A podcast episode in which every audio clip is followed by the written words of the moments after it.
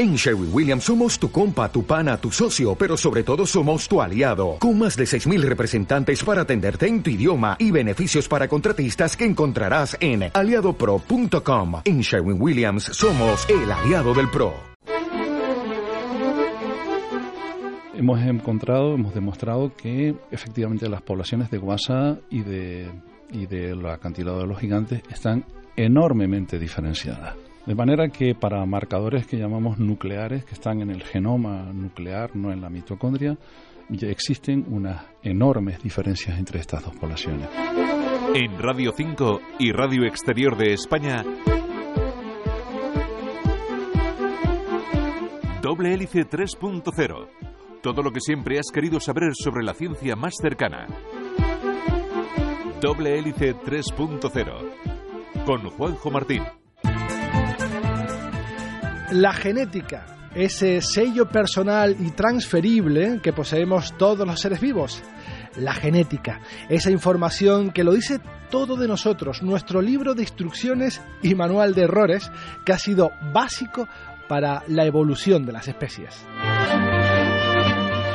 La genética, quizás por la influencia de la ciencia ficción, en ocasiones se ha visto como un invento desafortunado que provocará el fin de la humanidad creando engendros, alimentos dañinos o superhumanos. Sin embargo, la genética nada tiene que ver con todo esto. El estudio genético está detrás, por ejemplo, de la cura de muchos tipos de cáncer. La genética ha posibilitado la supervivencia de especies o la identificación de muchas más. La genética ayuda a curarnos y alimentarnos. Y la genética también puede ayudar a conservar especies en peligro de extinción. Hoy conoceremos cómo el estudio del ADN, de los genes, ha posibilitado que varios vertebrados en peligro de extinción hoy tengan un futuro más halagüeño gracias a eso que llamamos genética.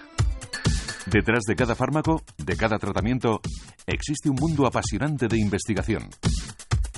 Doble Hélice 3.0 y para hablarnos de cómo la genética puede ayudar al medio ambiente, tenemos con nosotros a Mariano Hernández Ferrer, que es catedrático de genética del Departamento de Bioquímica, Microbiología, Biología Celular y Genética de la Universidad de La Laguna. Hola Mariano, gracias por estar con nosotros. Gracias a ustedes por invitarme a estar aquí. Un placer, Mariano, tenerte en doble hélice.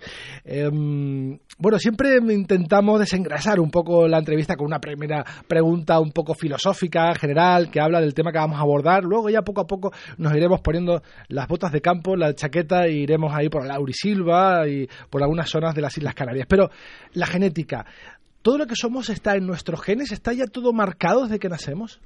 Bueno, vamos a ver, eh, para mm, explicarlo bien, quizás tendríamos que decir que en nuestros genes eh, está el sustrato, el sustrato, pero eh, para darle forma a ese sustrato se necesitan también factores ambientales. Es decir, nosotros siempre decimos que el fenotipo, las características externas de un individuo, se eh, presentan eh, por una interacción eh, de los genes, del medio ambiente y del medio incluso interno del organismo. Yo siempre pongo como ejemplo, pues, por ejemplo, la, el que cuando yo era joven pues tenía mucho pelo, pero ahora ya tengo mucho menos pelo. Y esto es debido sencillamente a la interacción del ambiente celular, interno celular, con nuestros genes, los que van provocando estos, estos cambios. Es decir, que nuestro fenotipo es genes más ambiente. Vale, no solo genes, por lo tanto, y no solo medio ambiente. No solo genes, no solo genes y no, no medio ambiente. Una combinación. Llevas muchos años aplicando la genética a la conservación. En, primer lugar, me gustaría hablar de dos aves eh, endémicas que son pues también grandes desconocidas en el archipiélago canario. Son nuestras vecinas, pero no todos los conocemos. Mm, están en peligro de extinción. Son las palomas de la laurisilva, son dos, la turque y la rabiche. Eh, quizás por ser muy, muy esquivas, eh, no las solemos ver en los montes, pero bueno, seguramente tú nos puedes hacer una descripción somera de cómo son estas aves. Bueno, como ya bien has dicho, pues se tratan de especies endémicas de la laurisilva, de la laurisilva de manera que son pueden ser vistas en, en, nuestras islas, en aquellas zonas en donde aún tenemos eh, esa laurisilva, por ejemplo, los montes de Anaga o en La Palma, eh, etcétera. Eh, conviven las dos, eh, la rabiche y, la turqué, y tienen características, mm, algunas características son comunes a ambas, pero hay otras diferenciales, ¿no? quizás la, la rabiche es menos especialista a la hora de la alimentación y mientras que la turqué parece ser más especialista y alimentarse casi exclusivamente de las semillas de la, de la laurisilva, ¿no? Claro, está en peligro de extinción también porque su hábitat se ha visto reducido en los últimos años. Si no hay laurisilva, no habrán palomas de la laurisilva. Enormemente. Eh, su ambiente se ha visto reducido enormemente. Eh, el caso más patético es el, de la isla de Gran Canaria, ¿no? en donde la laurisilva ha quedado reducida a la mínima expresión eh, y, y, en donde han desaparecido estas aves. Allí incluso se, se ponía eh, en duda, habían algunas personas que ponían en duda la existencia de estas palomas en aquella isla, sin embargo, se, se tienen referencias, citas eh, eh, en donde se, se, hablaba de la presencia de estas palomas en la, en la isla e incluso algunos fósiles que todavía no han podido ser estudiados, pero que probablemente demuestren que efectivamente estas palomas vivieron allí. La laurisilva desapareció y estas palomas desaparecieron de la isla. No hay tiempo para la adaptación en este caso. No, no hay tiempo para la adaptación. Eh, se elimina su medio natural y la, especie se pierde. ¿Cuál es su estado de conservación? Me imagino que eh, muy débil, un poco más fuerte en Tenerife y en La Palma, pero bueno, estamos hablando de especies en peligro de extinción, eso sí que está claro. Son especies amenazadas. Amenazadas. Son especies realmente son amenazadas. Eh, efectivamente, sus poblaciones son reducidas. Eh, quizás la población más numerosa, bueno, quizás no es la población más numerosa, tras un censo realizado hace unos años, era la de la isla de La Palma. Y, pero, pero sí, efectivamente, son especies amenazadas. Hay casos de, de, cacería de estas palomas. O sea, se han, se han, se han detectado cazadores que han dado caza a, esta, a estos, estas especies, ¿no? Y, bueno, y ya como decíamos, la reducción de su, su medio natural pues va haciendo que, la especie vaya en franco retroceso. Eh, cabría esperar que las personas que se preocuparan por la conservación de estas aves sean los ornitólogos, tus colegas zoólogos, pero ¿qué hace un genetista trabajando con palomas de la laurisilva?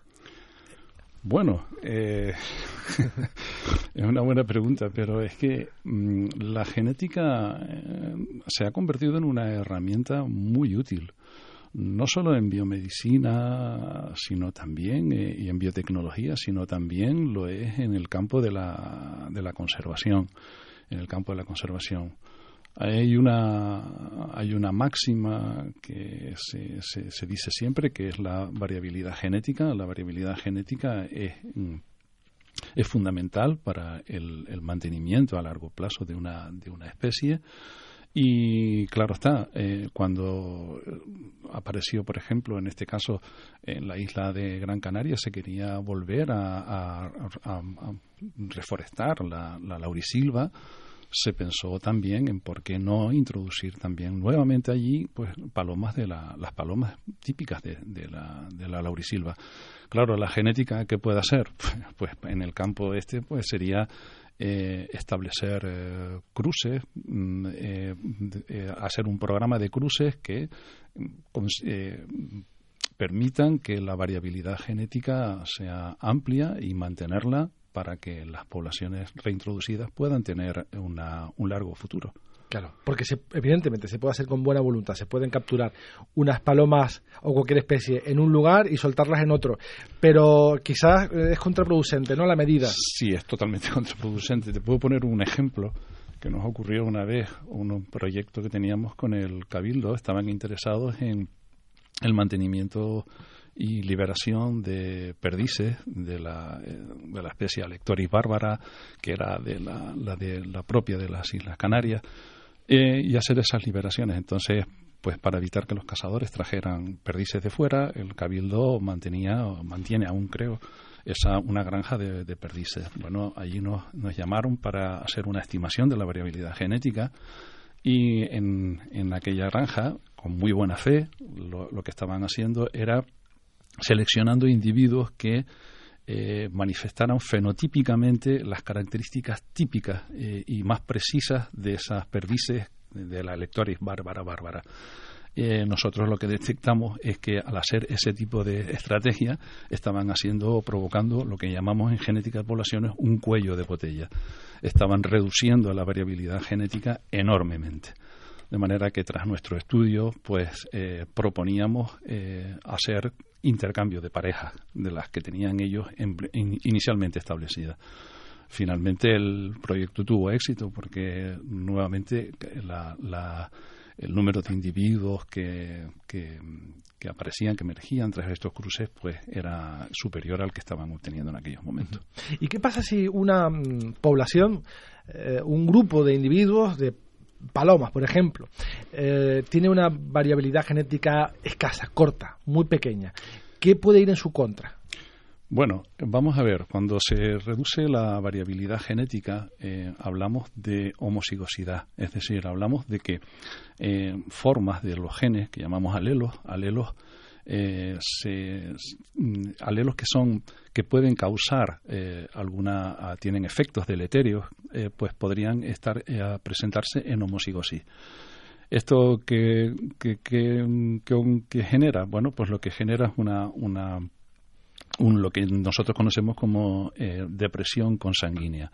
Esto es, los individuos, a medida que se vuelven más homocigóticos para estos alelos, pues lo que empiezan a tener menor número de descendientes, comienzan a presentar eh, ataras eh, y la reproducibilidad, la reproducción de estos individuos cada vez es más reducida. cuando son más, familia, ¿no? porque al final todos son familia, primos y hermanos. Se debe de evitar siempre, lo sabemos nosotros, nosotros sí lo podemos hacer, ellos si no tienen otro remedio no lo pueden hacer, pero se debe de evitar siempre la endogamia, ¿no? que es lo que va a generar el que individuos cada vez sean más parecidos y que, como te digo, acumulen más eh, en homocigosis alelos que puedan causar este tipo de, ¿Y qué resultados dio este proyecto o está dando este proyecto con las palomas de la laurisilva? Bueno, pues el proyecto ha sido realmente un éxito. Nosotros estamos en el grupo de, genética, estamos todos muy contentos, y no solo nosotros, sino también los, los zoólogos con los que colaborábamos. ¿no?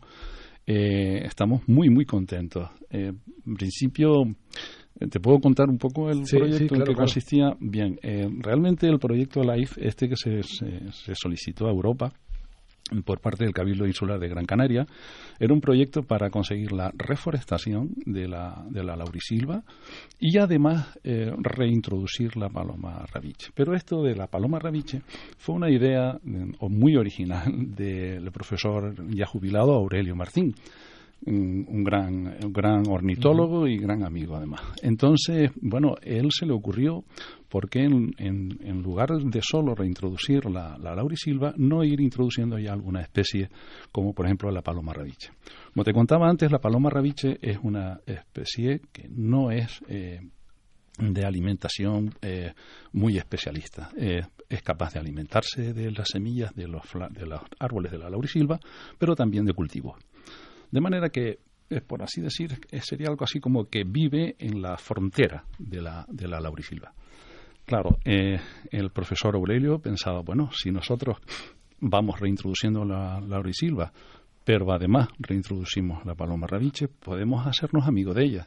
Ella nos podría ayudar a dispersar las semillas de la laurisilva ya en los primeros años. Y eso fue lo que intentamos. Entonces, inicialmente habíamos tenido un proyecto LIFE también en el que habíamos estado estudiando la variabilidad genética de las poblaciones de rabiche y turqué en las distintas Islas Canarias. Y habíamos observado que era la isla de La Palma la que mayor variabilidad genética tenía. Por lo tanto, eh, era la candidata número uno a ser la población fuente de la isla de Gran Canaria.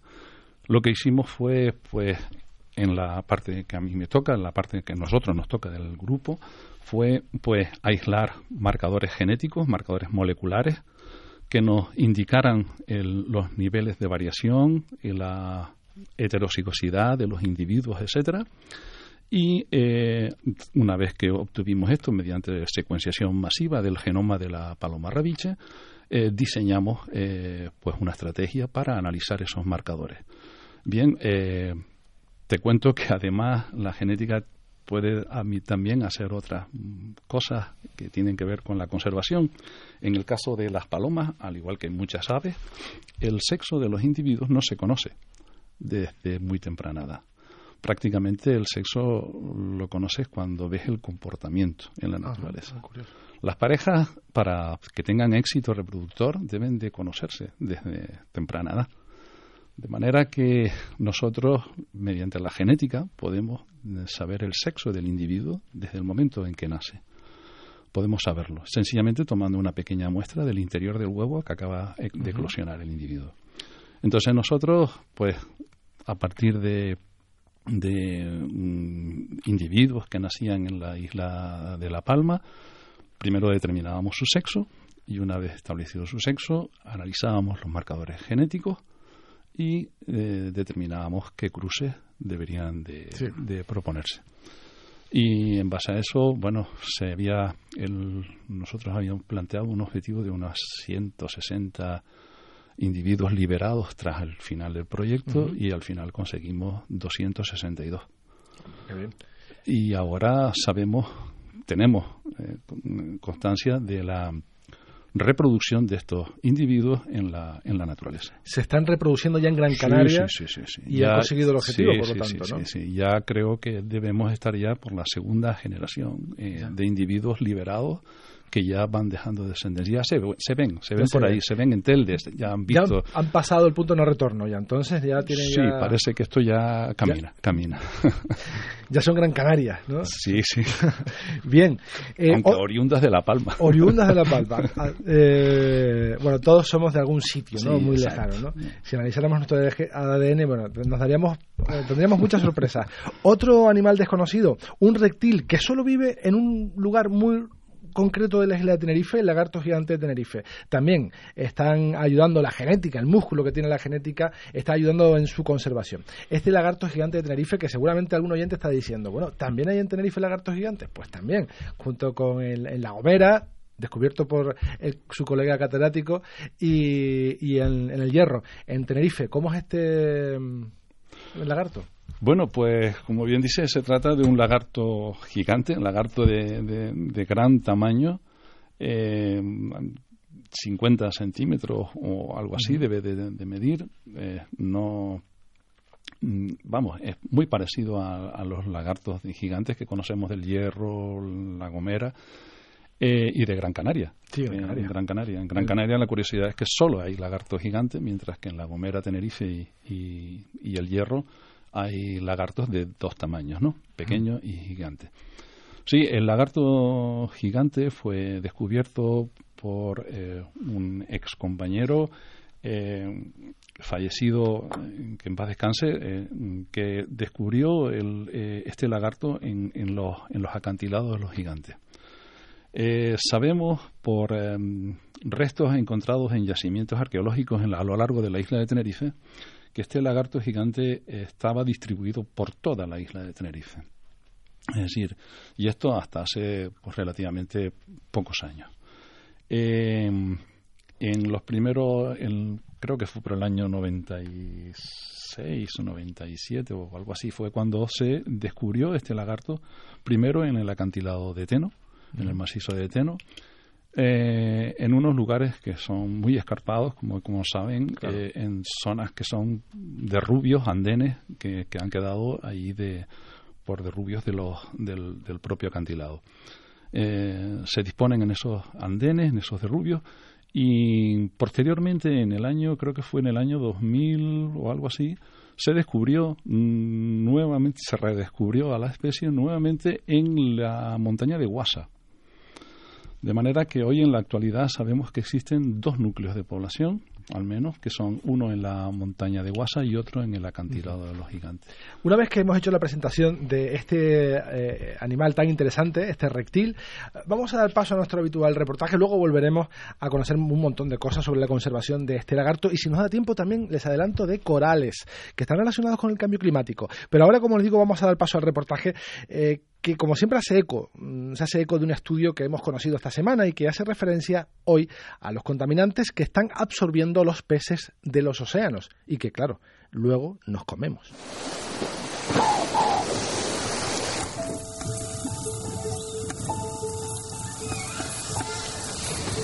Cada vez hay más residuos de fármacos y de productos de cuidado personal en los ecosistemas acuáticos y está creciendo la preocupación tanto de la comunidad científica como de la sociedad en torno a los efectos secundarios que puede provocar a los seres vivos acuáticos. Se han hecho grandes esfuerzos en identificar y controlar este tipo de contaminantes y sus subproductos en los desagües de las depuradoras y en las aguas superficiales ambientales, pero uno de los grandes desafíos sigue siendo evaluar qué efectos tiene en la biota. En este contexto, investigadores del Departamento de Química Analítica de la Universidad del País Vasco han desarrollado métodos analíticos para medir el contenido de antidepresivos, antibióticos y filtros ultravioleta en el agua y en los peces. También han analizado la acumulación de estos contaminantes en los tejidos y fluidos de los peces, su transformación y los efectos que tienen a nivel molecular.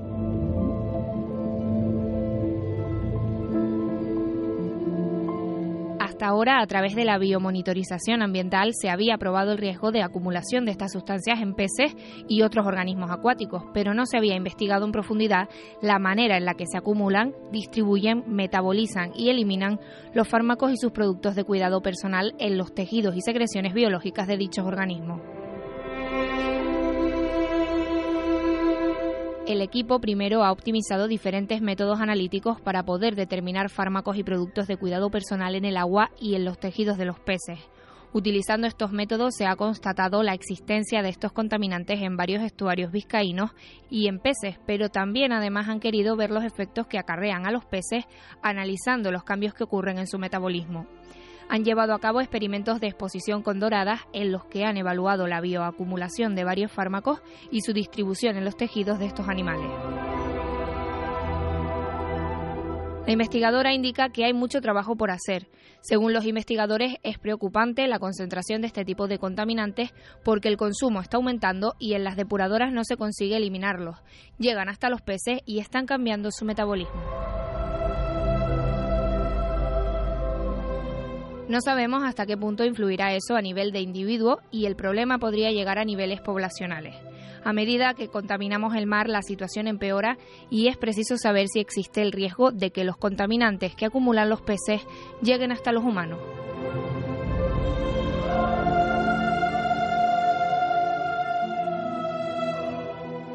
En Radio 5 y Radio Exterior de España, Doble Hélice 3.0.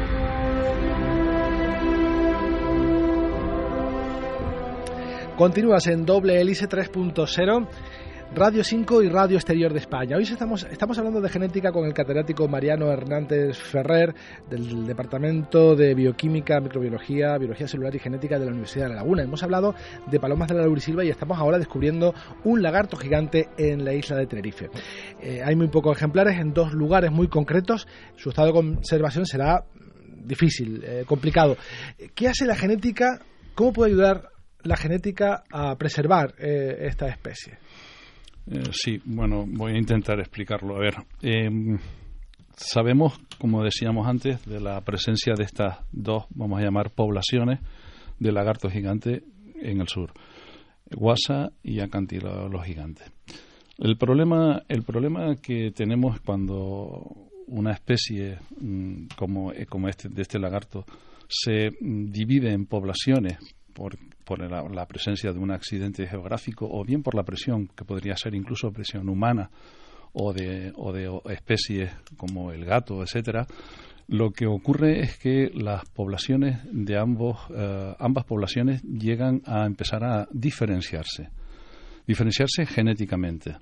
No solo es esto, sino que además las poblaciones se ven reducidas, reducidas en su tamaño. Y esto comienza a generar eh, lo que antes hablábamos, la endogamia, cruce entre individuos relacionados. Como exacto, como consecuencia de ello, pues menor, menor capacidad reproductiva, eh, menor capacidad de adaptación a cambios ambientales, etcétera. Eh, esto que hace que la población vuelva a reducirse aún más en la siguiente generación y vuelve de nuevo la endogamia y vuelve. Esto mm, se convierte en lo que nosotros llamamos un vortex de extinción, en donde finalmente la especie está abocada al, al, fracaso. y a la pérdida. Entonces, bueno, lo primero que teníamos que estudiar era si cuánto tiempo llevan separadas estas poblaciones de guasa y de los acantilados los gigantes ha habido suficiente tiempo, ha pasado suficiente tiempo como para que estas dos poblaciones lleguen a diferenciarse genéticamente? Es una primera pregunta eh, que nos hacíamos. Bueno, el Cabildo Insular de Tenerife nos concedió un proyecto eh, para la precisamente conocer el estado actual de, la, de, este, de este endemismo canario y bueno, los resultados eh, son espectaculares, muy espectaculares. En primer lugar, hemos encontrado, hemos demostrado que mm, efectivamente las poblaciones de guasa y de, y de los acantilados de los gigantes están enormemente diferenciadas. Ah, enormemente diferenciadas.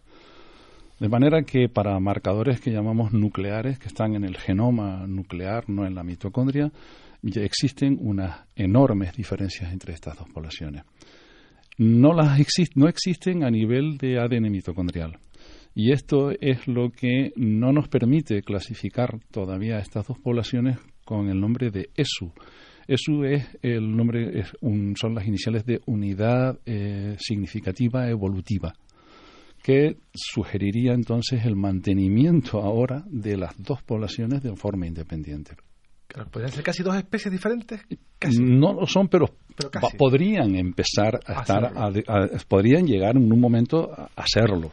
Eh, es decir, se están, están diferenciadas ya.